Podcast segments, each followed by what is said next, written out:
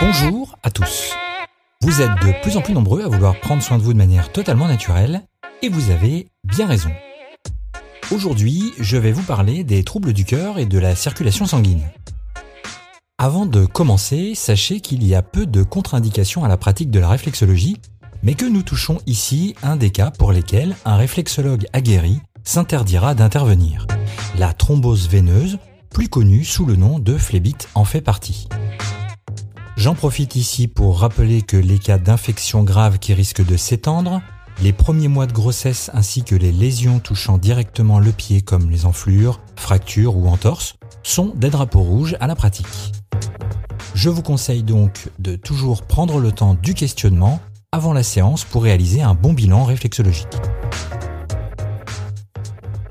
Il faut comprendre que plus le corps a besoin d'oxygène, plus le cœur bat rapidement afin de faire davantage circuler les globules rouges qui transportent notre oxygène. Quand le rythme cardiaque a des ratés ou qu'il s'accélère en dehors d'un effort physique, on parle de tachycardie.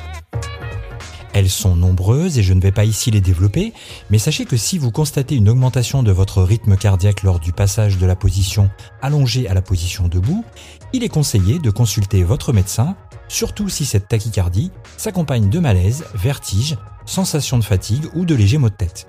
Vous pourriez faire partie des personnes atteintes de syndrome de la tachycardie orthostatique posturale.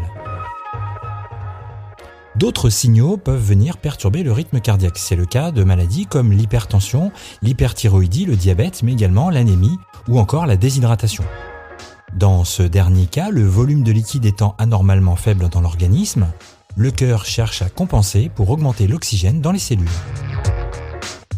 Évidemment, la prise de substances toxiques, alcool, drogue et médicaments augmente elle aussi les risques.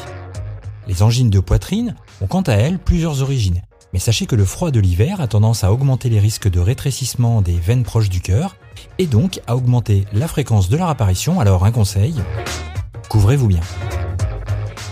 Vous l'aurez compris, de nombreuses pathologies plus ou moins bénignes peuvent causer les troubles de la circulation. Alors une fois de plus, dans tous les cas, et surtout dès que vous avez le moindre doute, parlez-en rapidement à votre médecin afin de surveiller son évolution, de mettre en place un réel diagnostic à l'aide, par exemple, d'un électroencéphalogramme afin d'analyser les signaux électriques de votre cœur, et d'un traitement de fond s'il estime qu'il est nécessaire.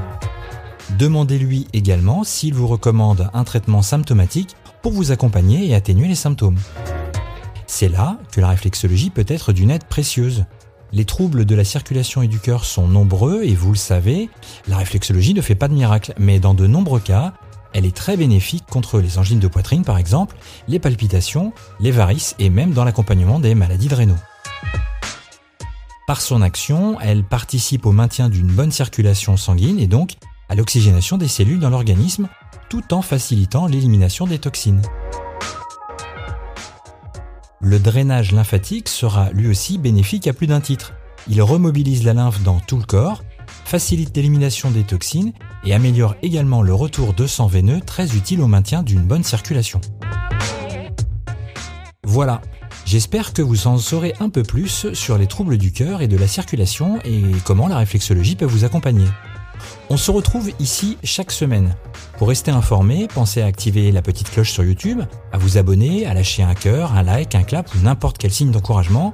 Ça fait toujours plaisir. Si ce sujet vous a plu, n'hésitez pas à réagir en commentaire et à le partager autour de vous. C'est fini pour aujourd'hui. C'était Gaël de la page Réflexologie Vendée. On se retrouve très vite et surtout en attendant, prenez soin de vous.